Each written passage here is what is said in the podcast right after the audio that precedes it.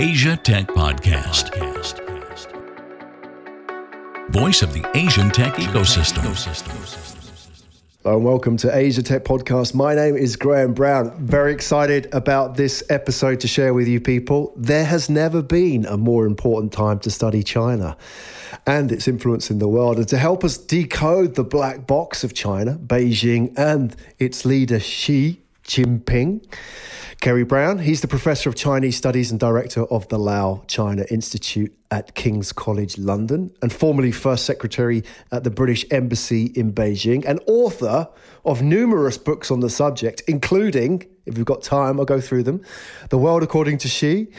China's World, What Does China Want? CEO China, The Rise of Xi Jinping, Contemporary China, the EU China relationship.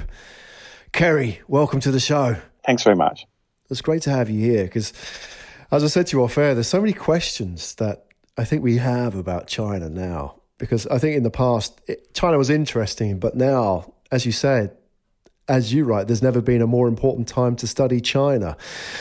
So let's start at the top. The World According to Xi is your latest book, which is just out, coming out for the world. So, what, what do we need to know? Why did you write this book? What was the story that you were trying to tell, which the world wasn't getting so far? Well, I suppose, you know, when you look at how people are really interested in Donald Trump and look at his tweets, and, you know, everyone thinks they kind of know something about him. And yet Xi Jinping is as important, probably more important now.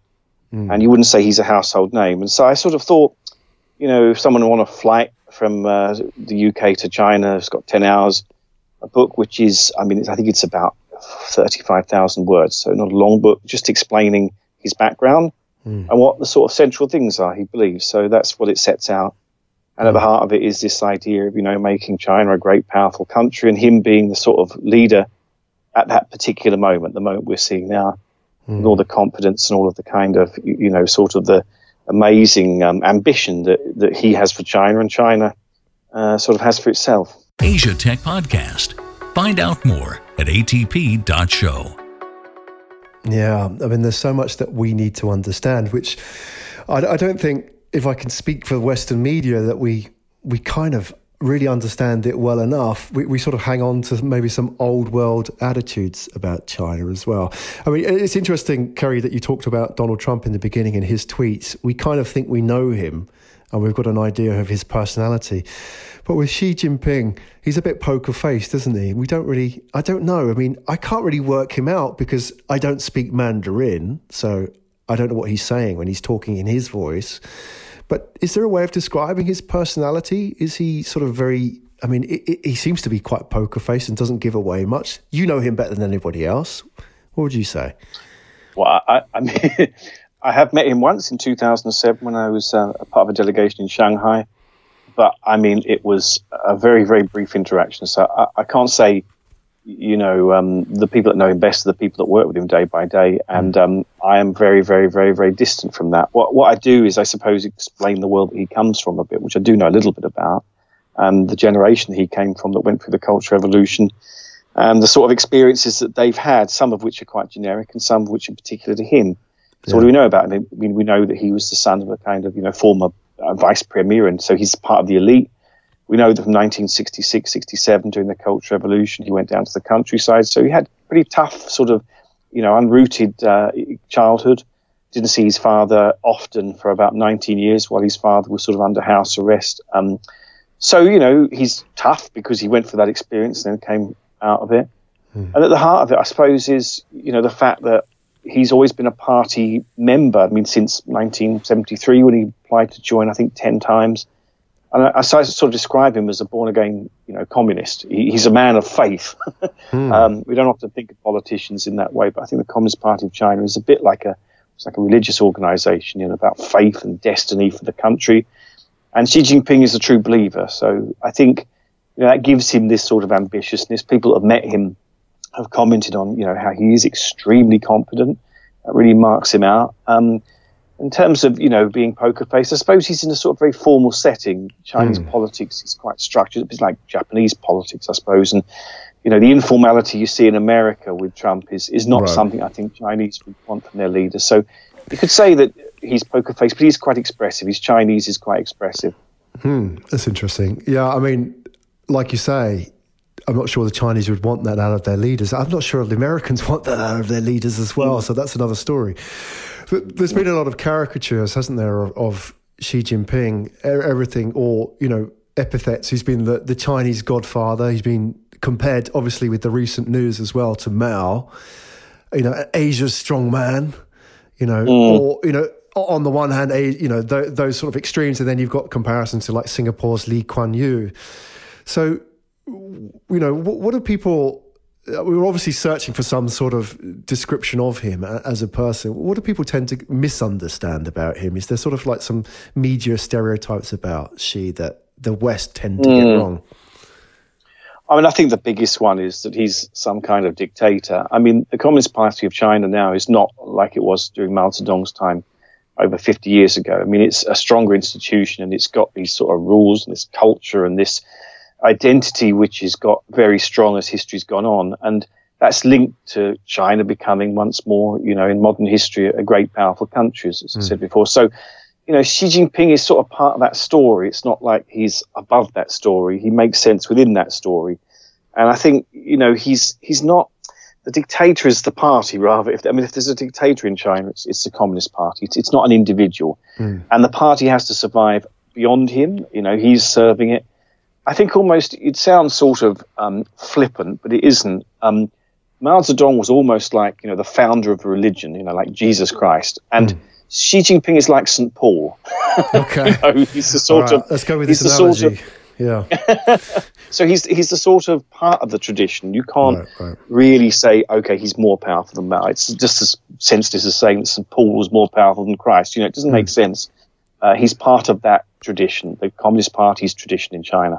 Right. So for those that follow China or have seen the news recently, obviously the most important news, and you can explain this better than me, is that now Xi Jinping was given, I guess, lifetime presidency. Was that actually the case? Was that reported correctly? What actually happened? What did it mean?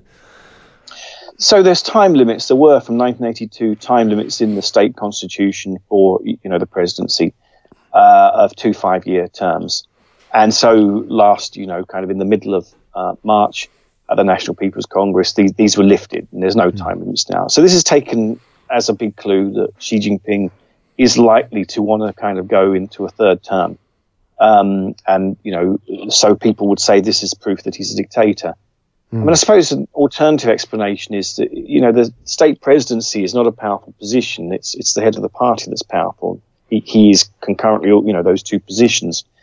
Uh, but you could see a place where he would become president, uh, and you know the presidency would become more powerful because this is the normalization of you know politics in China in a way that the presidency is usually where the power is anywhere else, and you know there is a sort of another leader of the party that's possible. Mm. So I, I, don't sort of really think it's such an easy thing to interpret. It's a sign of intent, but no one seems to be quite clear what that intent is. Right. We won't know for four or five years.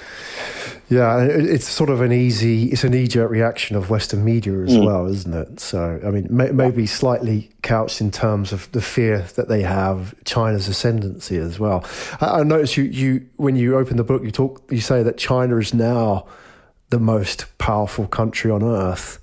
So, how do people react when you say that? What sort of reactions do you get? Obviously, you're based in the UK, but you travel a lot to China. Uh, do, do these reactions mm. vary? Is there sort of a general reaction? Yeah, I mean, I think that China is a very politicized subject, and people tend to be for or against. And I, I feel, in a sense, my sort of job is to be neither. I mean, it is a fact that China's got enormous ambitions. Its economy is likely to be the biggest in the world in the next decade if not sooner. Mm. Militarily, of course, it's you know a long way behind the US, but I suppose that's the interesting thing that it's sort of not really wanting to be a competitor there. I mean, it, knows that technologically and, and in terms of raw power, hard power, that America is going to be a long way ahead, probably you know for the next few decades, maybe for good. But in a sense, it's sort of looking at another view of the world, which I think we have to take more seriously now. Mm. And that world it's not a sort of, you know, unipolar world. It's not necessarily a bipolar world. It's a world in which, for the first time in modern history, you know, a very different set of values that China has are kind of coming to the fore. And I mean, we have to kind of um, engage with those, even if we don't particularly like, you know, that, that sort of challenge, mm. we do have to engage with those ideas because this is, after all, a fifth of humanity. And I think, you know, the one phrase over the last sort of half century that I've really uh, been struck by was, I think, Richard Nixon in 1968. He wrote this famous article, even before mm. he hmm. became president, um, saying, you know, we, we don't, how can you exclude a nation of 800 million as China was then from the global community? He said, this is really, you know, senseless. It's very pragmatic, and in mm. a sense, that's what engagement afterwards, uh, you know, kind of why it was um, undertaken. And I think it's the same principle today. Mm. Whatever we think, pragmatically, we have to work with a world where a fifth of humanity in China, you know, has a big, big role. And the more constructive that is, the better for the world. So this is the sort of thing that we're all, I think, trying to work out. Right. Yeah, very well said. I think that you know the one of the terms used to describe what you're you're, you're talking about soft power as well, isn't it? I mean, you know, we talk about Chinese soft power. That this, if you look, for example, and maybe we can talk a little bit about this, is about just what China is doing in building out connectivity across the world. I mean, the One Belt One Road is an example. Um, you know, I, I think outsiders to Asia are pretty much surprised by actually what's going on. And there's that great sort of comparison, isn't it? On the one hand, you've got a politician building a wall, and then you've got a politician who's building bridges all over the world. I mean, it's a nice sort of contrast, mm. isn't it? I mean, I know which world I would rather be part of because at the end of the day, you know, humanity needs to sort of connect with each other, right? You know, rather than sort of hide mm. behind a wall. So yeah, I mean, I, am sort of positive on. I'm well, I suppose you know, like yourself, try and be pragmatic about it and take the sort of the emotion out of the the the change, if you like. So maybe we could talk a little bit about these projects because that. Are, are you ever surprised? I mean, you, you first came to China in 1991 right? Is that That's correct? right. Yeah. Yeah. So That's... you've seen a massive amount of change. Are you still surprised when you go back and see like new new towers being built and bridges and so on? What, what sort of surprised you recently?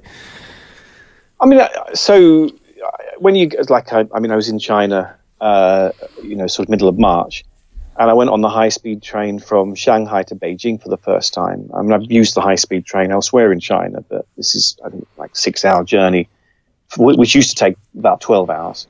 And I suppose the thing that struck me, you know, on this amazing journey, uh, you go kind of whipping by the Chinese countryside. There's still, you know, a lot of countryside that does look quite undeveloped, even on that journey um, is is that Chinese people just look at this sort of you know landscape with all these wonderful buildings and mm. high speed trains everywhere. Something like twenty thousand kilometers of high speed trains now in, in China, which is twenty thousand kilometers more than America's got. and you think you know this is this is sort of an, a landscape you can think, wow. I mean, it really captures you know people's ambitions, and, and I think that that really strikes me when you go around China. These bold statements of modernity, a, a bit like you get in Tokyo, of course, and other mm. places.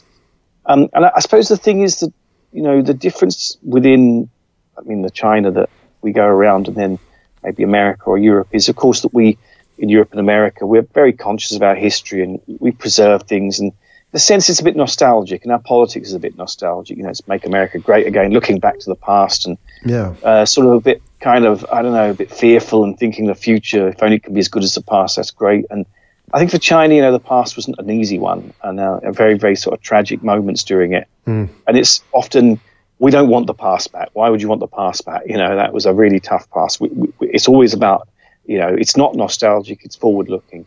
I think that kind of captures two types of energies that that, that really sort of um, differentiates China mm. uh, from you know the West, I suppose. This sort of forward-looking energy, and you see that in the landscape, in the way the landscape is often, you know, completely changed, often overnight.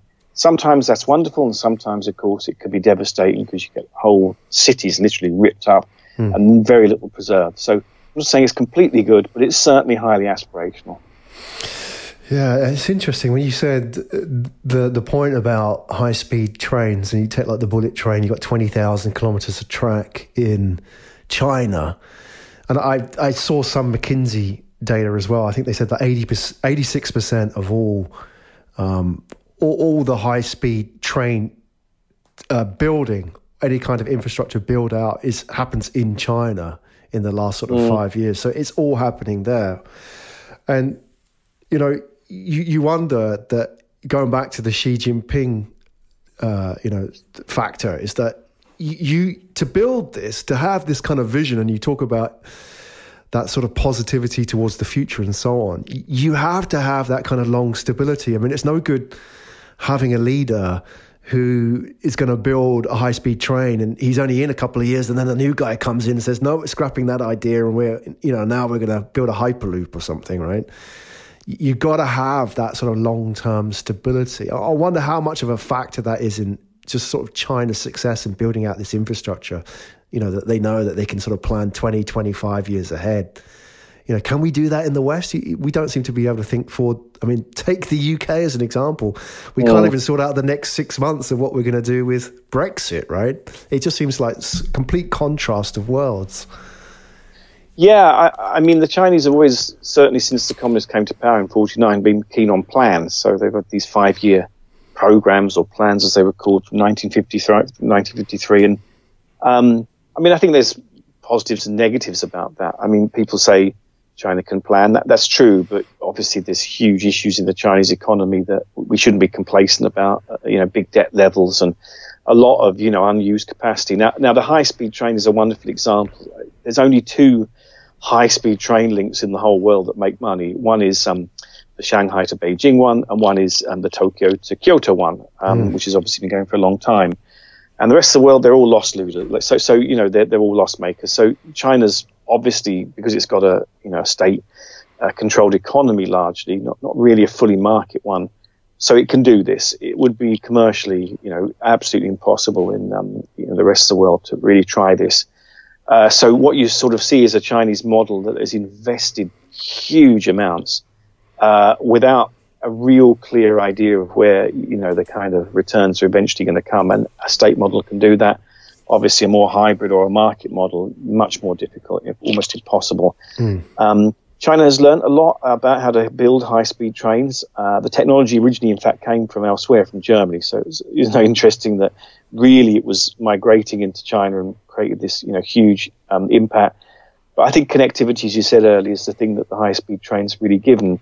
Uh, it's sped up China. You know, you used to have to really kind of uh, it would be like a you know a couple of days to get from Beijing to Guangdong down in the south by train, and this has sped things up. It's hmm. accelerated mm. things. China is a, a, kind of fast country all the time. I mean, it's built more motorways, and I think someone said that from 2000 something like 2011 to 2014. China used something like more cement in those years or, or more concrete than the whole of the rest of the world for the last wow. century. I mean, some ridiculous thing. It was, and it's some absolutely kind of phenomenal right. trillions of tons. So you know that's a sign of what the what the state right, can do. Right? Is it efficient? Well, we'll we'll, we'll see. right, right. But it needs it needs that sort of planning. You, you can't sort of put that completely out to market forces because that would just be well, I don't know. I could imagine it, it would yeah. be a disaster, yeah. wouldn't it? You know, when you talk about China now and you talk about some of Xi Jinping's policies, uh, two of the things that come up regularly on Asia Tech podcasts of interest to our listeners. One is One Belt, One Road.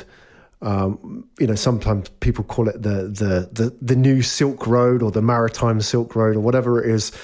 Um, but that's a sort of a Jinping, um, Xi Jinping policy, really is. And the other one being the the connection of the Greater Bay, which is that sort of Pearl River Delta project, those 11 cities coming together. Do you, I mean, when you talk about these to people outside of Asia, can people get their head around just what's going on there? It captures their imagination. I mean, when it used to be called the New Silk Road, as, as you said uh, a couple of years ago, a few years ago, uh, I think people were quite intrigued. You know, these old, or rather romantic routes from right, yeah. China into the sort of Middle East and Europe. Belt and Road Initiative is a bit, you know, kind of more abstract. It's about 65 countries now, sort of formally involved in it. And there's things like the Asia Infrastructure Investment Bank, you know, and these are all sort of the backbone to it. And projects are starting to happen. I mean, Pakistan has got something like, you know, 40 billion US dollars of uh, aid that's part of this. Um, some countries like India are very, very opposed to it. In Europe, uh, well, I mean, the UK, yeah, engages. We've got now, um, I think it's Douglas Flint, who used to be, I believe, in the uh, HSBC Bank, who is the Belt Road Initiative uh, sort of you know, kind of ambassador, as it were, right. uh, trying to raise awareness of this idea. Um, really, it's driven at the end of the day by you know this idea of engaging with Chinese capital. Uh, the China Development Bank is the one at the heart of it, one of the biggest amounts. There's also a new Silk Road Fund, um, and people I think are quite interested in the idea of you know having Chinese investment in places like infrastructure. So in the UK, if we talk about you know, a place I'm very familiar with, obviously, um, being based here, is this idea that China could be a partner in building high-speed rail here uh, and also, you know, airports and things like that. It hasn't happened yet. China has invested in a nuclear plant, uh, the Hinkley um, plant in um, the south west of Britain. But we don't really have, I mean, in the UK, investment, foreign investment, only bit, bit less than 2% is from China. So it's still really early days. Mm-hmm. But uh, that whole initiative, though, building out like you say, I mean, you know, building out the lines and uh, it, even getting all the way up to Kent, where you are in the UK, you know, it, it will be at some point, I suppose, it will reach there. Um, it will will be connected in some way back to China, and then all over all over Asia. Is that going to change? Is that going to change it? You know, is that going to be? I suppose people talk about geopolitical shift, don't they? Is, is that going to have a marked effect on the world? Well, I mean, Chinese brands and Chinese, uh, you know, kind of capital and uh, sort of Chinese view of the world is becoming a bit more familiar. I mean, Huawei, for instance, telecoms company, mm.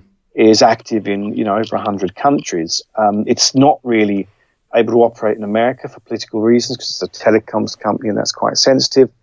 And uh, where I used to be based in Australia, Huawei is not really able to operate um, on the national broadband, for instance. It's not really trusted so there's these issues that we see at the moment of China becoming more familiar through these brands.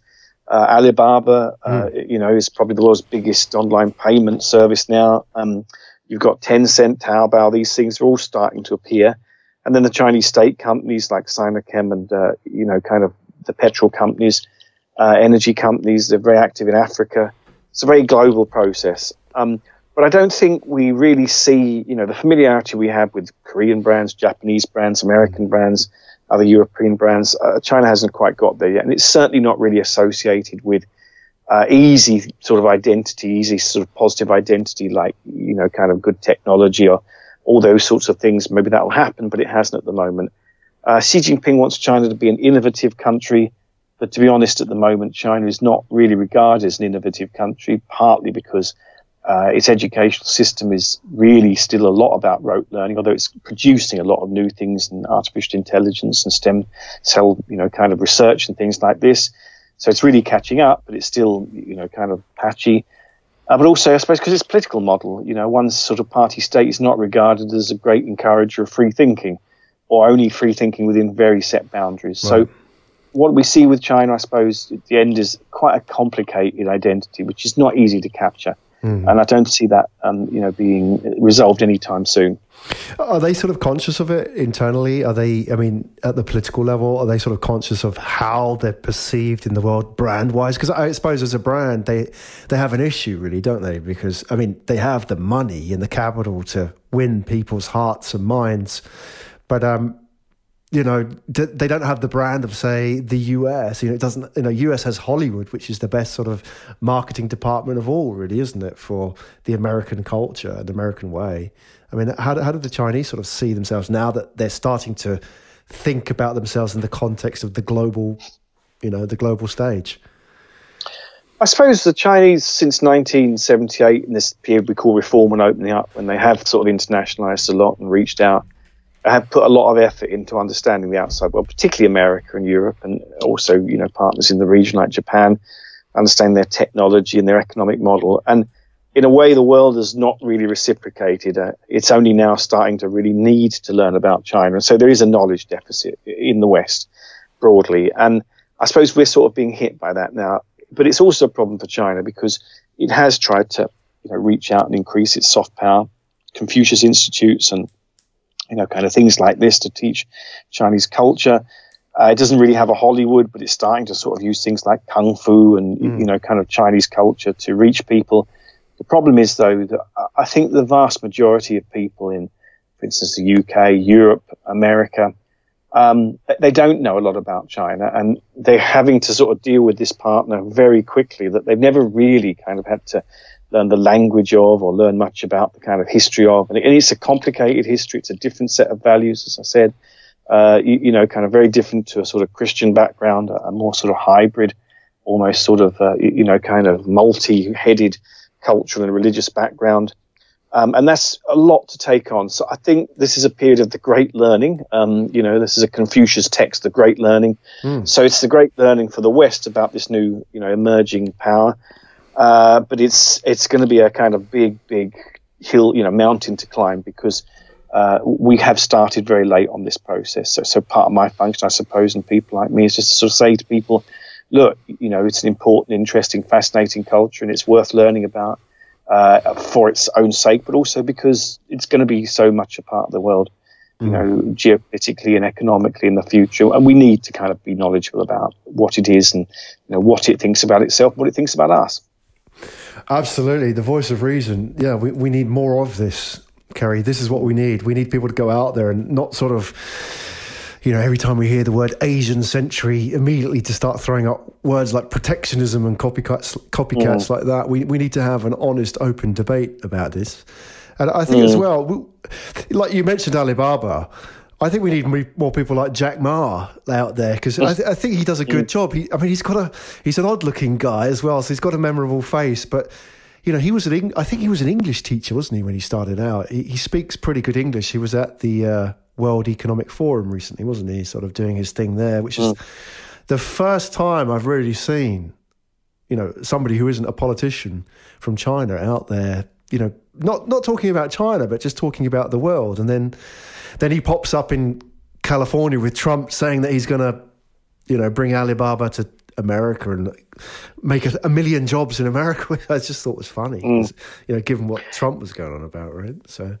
Yeah, I, mean, so Jack Ma Ma Yun is, uh, I think, Asia's richest man. Uh, I mean, he was a couple of years ago, and so, uh, yeah, humble English teacher from Hangzhou, which is a province in Zhejiang province, just next to Shanghai. So that's actually the province where Xi Jinping was the sort of party, you know, leader yeah. from I think 2002 to 2007. So he sort of created this amazing uh, sort of cult of personality, really, mm. and it's uh, an extraordinary achievement. Um, you know, as you say, there's people like him. There's figures like Yao Ming, the basketball player, who's I think about seven foot ten, and that's the one. You know, very um, sort of good ambassador for China. And there's also you know Chinese film stars mm. like Zhang Ziyi. Um, you know, we're getting to sort of see more of these figures appear, and I think that's obviously you know a kind of good thing. Mm. Um, I presume in the future, you know, we'll see see more and more of them. I guess the problem though is that um, it's in a different language, you know, from American and, and, and English speaking world. China, Chinese films, you know, Chinese culture is always going to be more difficult to sort of embrace because just of the linguistic problems. And, uh, you know, that's always going to sort of be a bit of an issue that, that you know, Chinese film is uh, more uh, difficult to kind of really access than, say, an American one.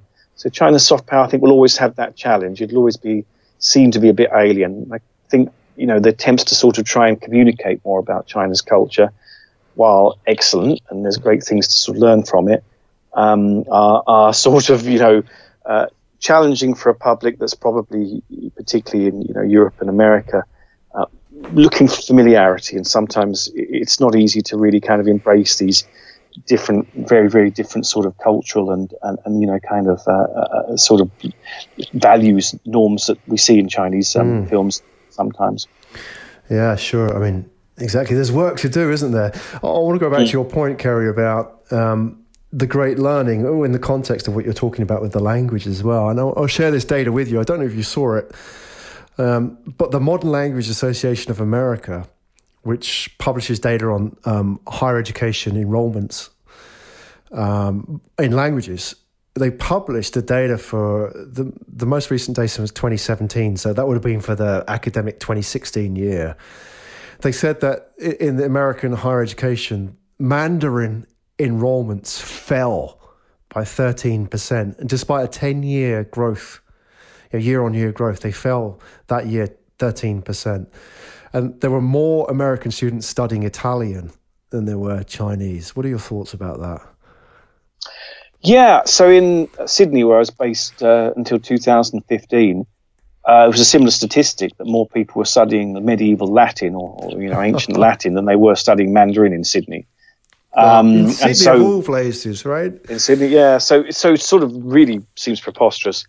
Uh, yes, Chinese is a difficult language. I mean, in terms of learning the characters, I mean, not, not particularly from the grammar, uh, but certainly learning all those characters, you need about, I think, 1,500 to sort of really be able to read a newspaper. So it's a big, big amount of memorizing. Mm.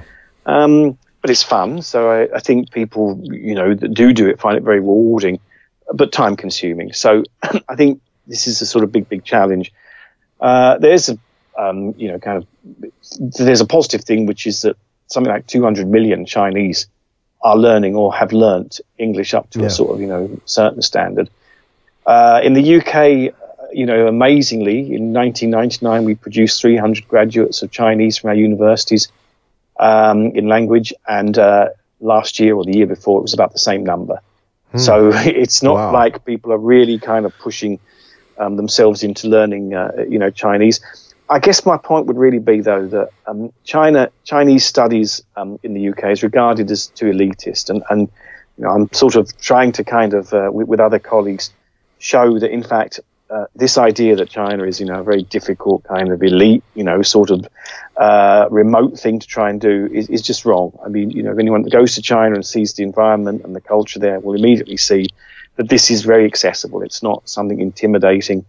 And, you know, anyone, if they really put their mind to it, can kind of embrace at least some standard of Chinese and some understanding of the country. So, you know, we really want to kind of make that understanding and that knowledge about China part of the mainstream. It, it's, it's, you know, it's important to get rid of this idea that China is this sort of exotic kind of Oriental, mm. you know, kind of mysterious place behind a kind of curtain. Marco that world Polo world, isn't it? So, indeed, indeed. Where's where's the sort of the, the lever point here? Is that you know, I, I didn't know I heard you right. You said 300 graduates in Mandarin, right? Yeah. In, in the UK. Yeah.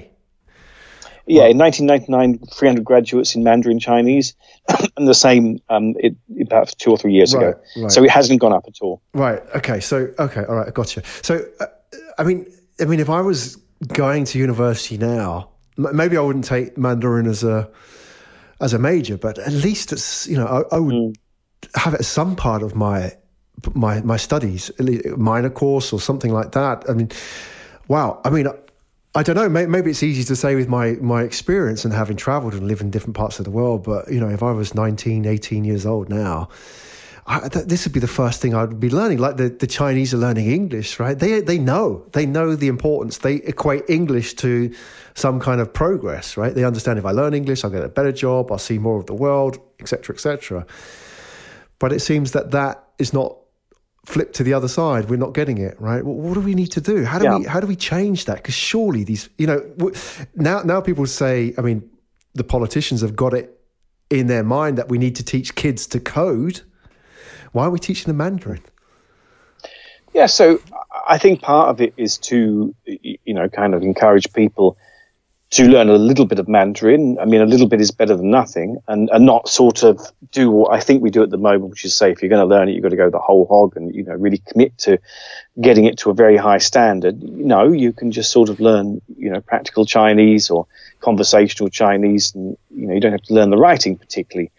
That's the first thing. I think the second thing is really um, you know people like the British Council do a really excellent job in China of you know kind of trying to sort of promote the idea uh, that uh, China is good for people's careers and it helps uh, in companies, in diplomacy, uh, all sorts of areas now. Having a knowledge about China is a good asset, and I think it gets more and more reward. So there's an incentive. And I suppose the final thing is, um, well, whether we do anything about this or not, I mean, China is coming into our lives. And, you know, on the whole, when that happens, then people tend to sort of, you know, just want to become more uh, knowledgeable about a place because it's starting to impact on them. Um, so I think I think that's what's go, what we're going to see happening. The issue really is the, the speed at which it's happening. Uh, China's from literally nowhere, um, you know, 40 years ago, suddenly right at the center of the world economy, and all sorts of areas that it never was before. You think about environmental, you know, protection. China's now the world leader in that after America yeah, yeah. sort of basically stepped away. So, so we we we have we we don't really have a choice about this. We either become uh, you know knowledgeable quickly or uh, we are going to be at a big disadvantage in dealing with a partner, China, that has really put a lot of effort into understanding, you know, the West. Mm. And I think it's time for a bit of sort of rebalancing and reciprocation for our interest, you know, just yeah. for our interest. Yeah, for sure. I, I think the the the media doesn't really help. Sometimes makes life a bit hard for us when it it sort of makes that a bit harder for a lot of those young people that I'm talking about. You know, that they don't necessarily portray the right stories or portray mm. in an objective way, isn't it? I mean, just like you mentioned about the the environment, we, we always see China as the polluter because, well, for mm. for a stage of their history, they were. Um, but I was just looking at the, you know, the comparison between Trump and Xi as an example is that you know, on the one hand, Xi is Jinping has been instrumental in making China the biggest I think, in the world um, manufacturer of, of renewable energy technologies not just solar panels, but they have the biggest solar panel farm somewhere in South China. And then on the other side, you've got this politician who who wants to make coal great again. you know, mm. I mean, I mean, coal. We're talking about yes, that sort of that fossil fuel that we do, we dig up out of the ground, and you know, something from the 19th century, really. It just seems crazy, that comparison, isn't it? I mean, China seems to be really forward thinking in that respect. We've got to, we, we don't hear about that, do we, too much in the West, do we? Yeah, I mean, Xi Jinping in his background uh, was always in the provinces where he was active before, like Fujian, which is in the south of China, uh, and then Zhejiang, as I just said, um, where he spent five years uh, before coming to Beijing. you know, he's been a big supporter of environmental, um, you know, kind of protection. In an odd way, this has been one of the sort of things that he's shown quite a consistent interest in. And, and you'd say now that China, it's implementing uh, its standards much more. It used to be that it kind of had these wonderful rules and did nothing about them, and now it's got this quite strong Ministry of Environment. In the past, it wasn't a ministry; it was just a state kind of, you know, uh, bureau, so it was much less powerful. But in the sort of National People's Congress a couple of weeks ago, you know, the Ministry of Environment was given a lot more powers. And so China's really taking this seriously. I mean, it's taking it seriously because Chinese people, the great, you know, emerging middle class, want um, good quality air. They don't want to sort of live in, you know, sort of blighted uh, cities, you know, smoggy cities. But also, I think because China does know industrialization over the last sort of uh, 40 years in particular, and even before that, has had a big impact on this environment. So it's water, it's, you know, kind of air quality, uh, soil. These are all kind of you know serious issues, and China's trying to find the technologies with others to sort of confront that. Uh, it's pretty committed to that, but I mean it's still got a long, long way to go. So it's doing a lot, but it's got a big, big journey to go in order to you know clean up after this intensive era of industrialization. But mm. but the commitment is certainly there, absolutely there when they actually decide they're going to clean something up, they get the job done. Is that a very Chinese thing? It seems to be they have a good history of that. That if we're going to clear up, like Beijing pollution as an example, it, I'd say that one thing China is very good at doing is is is when they want to make a change, they actually get ahead and do it. So pollution yeah. in Beijing, as an example, I have friends who live there who say even in the last two years, it's quite tangible. The the improvement in air quality in Beijing when they said, right, we're going to actually change things. They've actually went and did it. Yes, that's. I mean, part of it is the state can plan things, and so you know they have some control over policy, which probably doesn't exist in you know kind of places where the state is less powerful, uh, the centralized state. And, and I think partly it's because there is a sort of real urgency. You know, the government knows that uh, it's really, really got to deal with this environmental issue because you know Chinese people are sort of suffering because of the air quality issues, the water quality. I mean, you know, they're looking for some kind of sustainable model. Um, the water quality issue is a particularly interesting one because you see places like Beijing, you know, the capital, mm. they're just not, um, you know, they're not places that have a lot of uh, rainfall and yet there's something like 15 million, 20 million people living there. So it's really sort of a question of whether Beijing is a sustainable city in the long term. And I suppose the other thing is, you know, soil quality. Uh, it's really, really a huge problem in China. You, you, know, cleaning the soil because of the contamination over the last um, 40 years, and it's expensive. Cleaning soil is super, super expensive. At the moment, the technology, as I say, is not there. Uh, but this is where China probably can be an innovator. You know, it's trying to create new technologies that can address this. And it says, for instance, you know, the United Kingdom in the 50s had terrible smogs, and then it managed to implement policies and find technologies that dealt with that. So it's certainly looking for these things. And as you say, its ability to plan sometimes gives it a lot of advantages, uh, even in a big, big issue like this. Yeah, I mean, just in rounding up, there's a couple of things I want to ask you, Kerry. One is about the I mean, advice for people who want to learn more about China, because I think, you know, those that get it get it at this stage. They, they don't need to be sold to. They they want mm. the information. They're out there sort of searching for it. So we'll come to those in a minute. But before that, one thing, I, I, out of curiosity, I saw the Liverpool Shanghai partnership. Mm. What was that all about? That just seems to be a, a strange match of cities, right? I mean, how, how did that happen? So their you know kind of connection really is because Liverpool had the oldest uh, Chinatown in Europe because of the ports. Ah, I see. Uh, and so they were twinned because of that connection. It is a mismatch, mismatch is as much as Shanghai is like about 24 million people, and uh, you know Liverpool is half a million. Uh, but their kind of historic links are genuine, and so I mean I had a happy time, you know, advising that project for four years up to 2010, mm. and that, I mean the link is still a kind of very lively one it's really a cultural link. There's some investment. I mean, obviously, there's a lot of people to people links, but it's great, you know, that a city in the UK has got this story that it likes to tell about China, and you know, the fact that its football is popular in China, that the Beatles are popular in China, that you know, kind of Liverpool, Liverpudlians.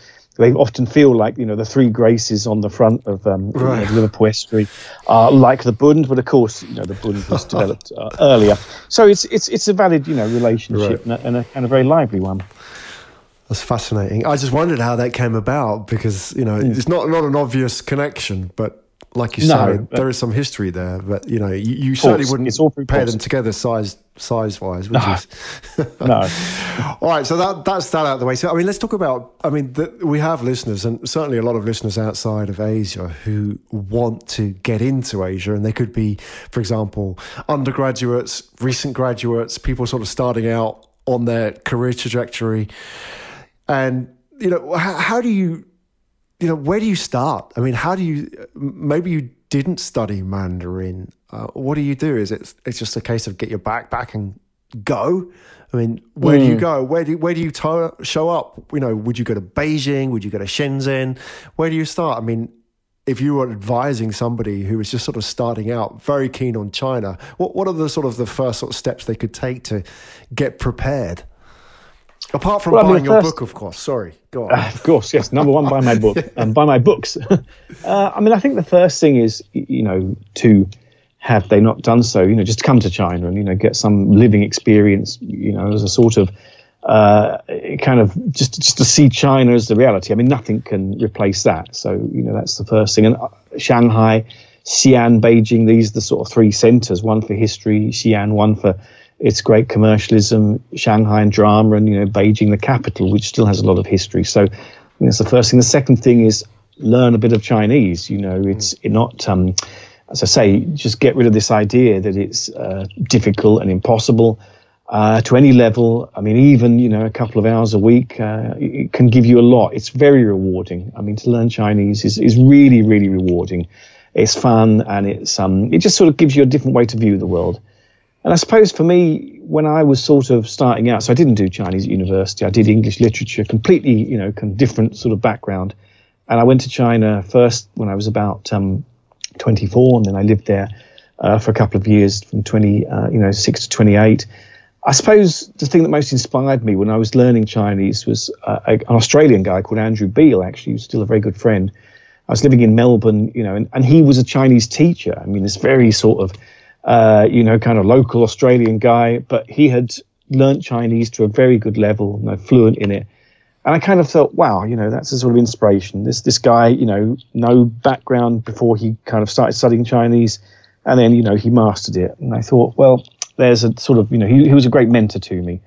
So I suppose you sort of look at people who've done it and you think, well, look, I mean, they they kind of managed to do it, so why can't I? And to whatever level people do do it, I mean, it's always rewarding. So uh, it was a happy day when I, you know, started learning Chinese, and you know, 30 years later, almost, I have to say it's given me almost like a second life. You know, I mean, a way of looking at the world and a way of enjoying the world. I always go there and sort of learn so much and always sort of feel the amazing sort of energy and you know, it's just to me a great sort of joy that, that I've had mm. this sort of privilege.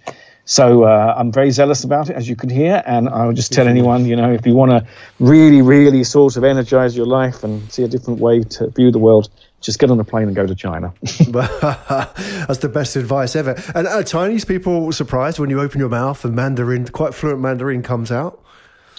I guess so. Yes, I mean it's they're always very polite. Even right. like I said, my Chinese teacher you know you know kind of college when I was doing this one one year sort of like diploma in Chinese, he'd always make this joke about Kerry, your Chinese is really fluent. It's a pity no one can understand you. So I, I, speak it, you know, as I suppose with a sort of foreign accent, but right. on the whole, uh, it gives you a great sort of reward when people know you can speak to them. Yeah. Then they. Uh, you know, can create that link uh, anywhere, as in anywhere. You know, local language skills are really, really um, hugely important. Yeah, I mean, your advice earlier about you know learning Mandarin Chinese is and not having to go all the way is quite important, isn't it? Because even if you can speak a few words, it demonstrates to the other person that you've made an effort.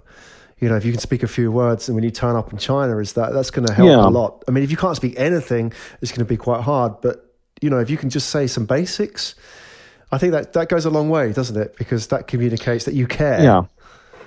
It does, and I think you know Chinese obviously extremely proud of their culture and their history, as as you know Japanese or other you know kind of nations are, and I think it's respectful if you go there, even if you only say a few words. It shows you know you've at least sort of made that effort. Uh, when I first went to you know, work as a diplomat in China in the early 2000s, there was a businessman who'd been there for 14 years and he couldn't say a word of Chinese. Yeah. And I just sort of thought that sort that of happens, showed an attitude, really. Yeah.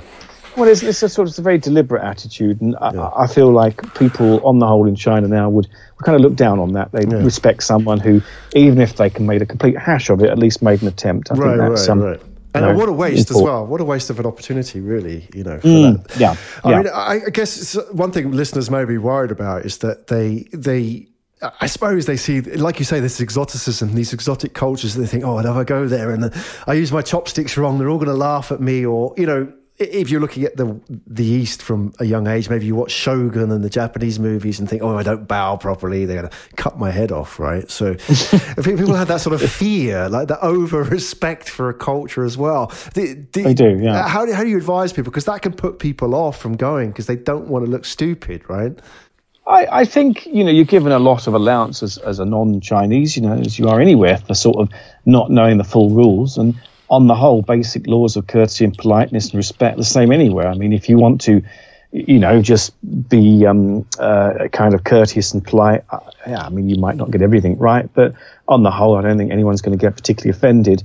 Uh, like anywhere, if you're going to be extremely sort of demanding about your sort of expectations being met and everything needing to be the same way as it is back home, you're going to have a tough time. You know, you're not going to have a pleasurable experience. But I think the vast majority of people that go to China, I think they really enjoy it. They yeah. find it in, interesting and fascinating, and the formality is sort of just a very minor thing that pretty soon disappears. So I would not be intimidated by that. It's it's an amazingly stimulating place to travel around, and you know, very rewarding, as I say, eventually very rewarding. Um, you know, in terms of its difference and its the, the kind of diversity that it offers. Mm, without a doubt. Listen to the professor. Just get on the plane and go. when, when, are you getting on the plane and going next to China? What's your you know your future uh, look so like?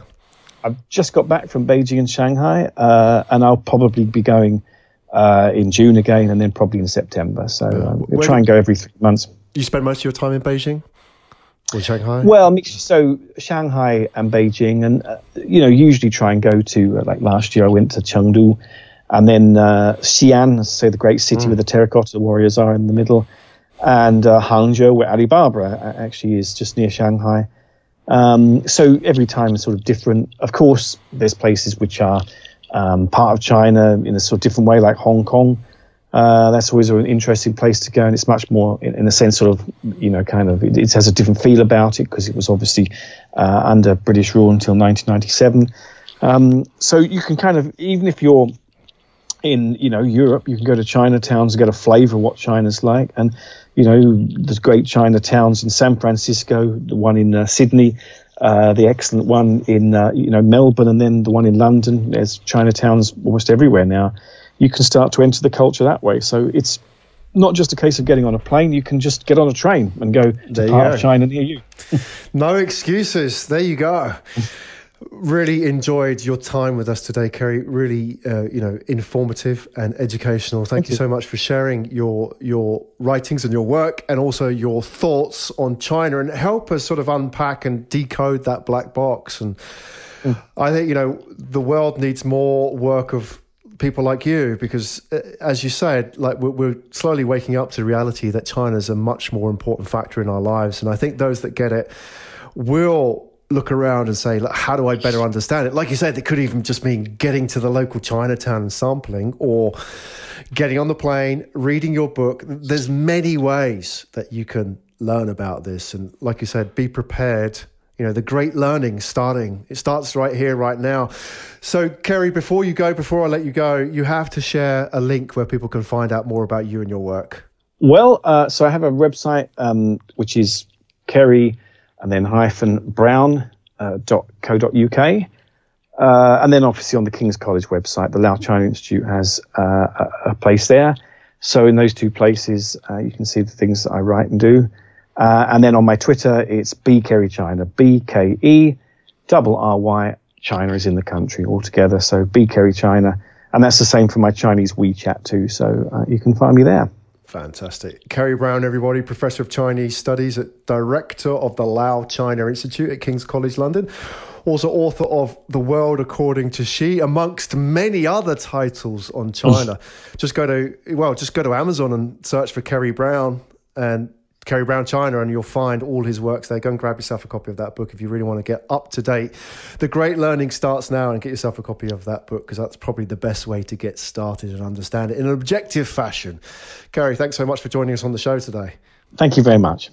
You've been listening to Asia Tech Podcast. Find out more at atp.show.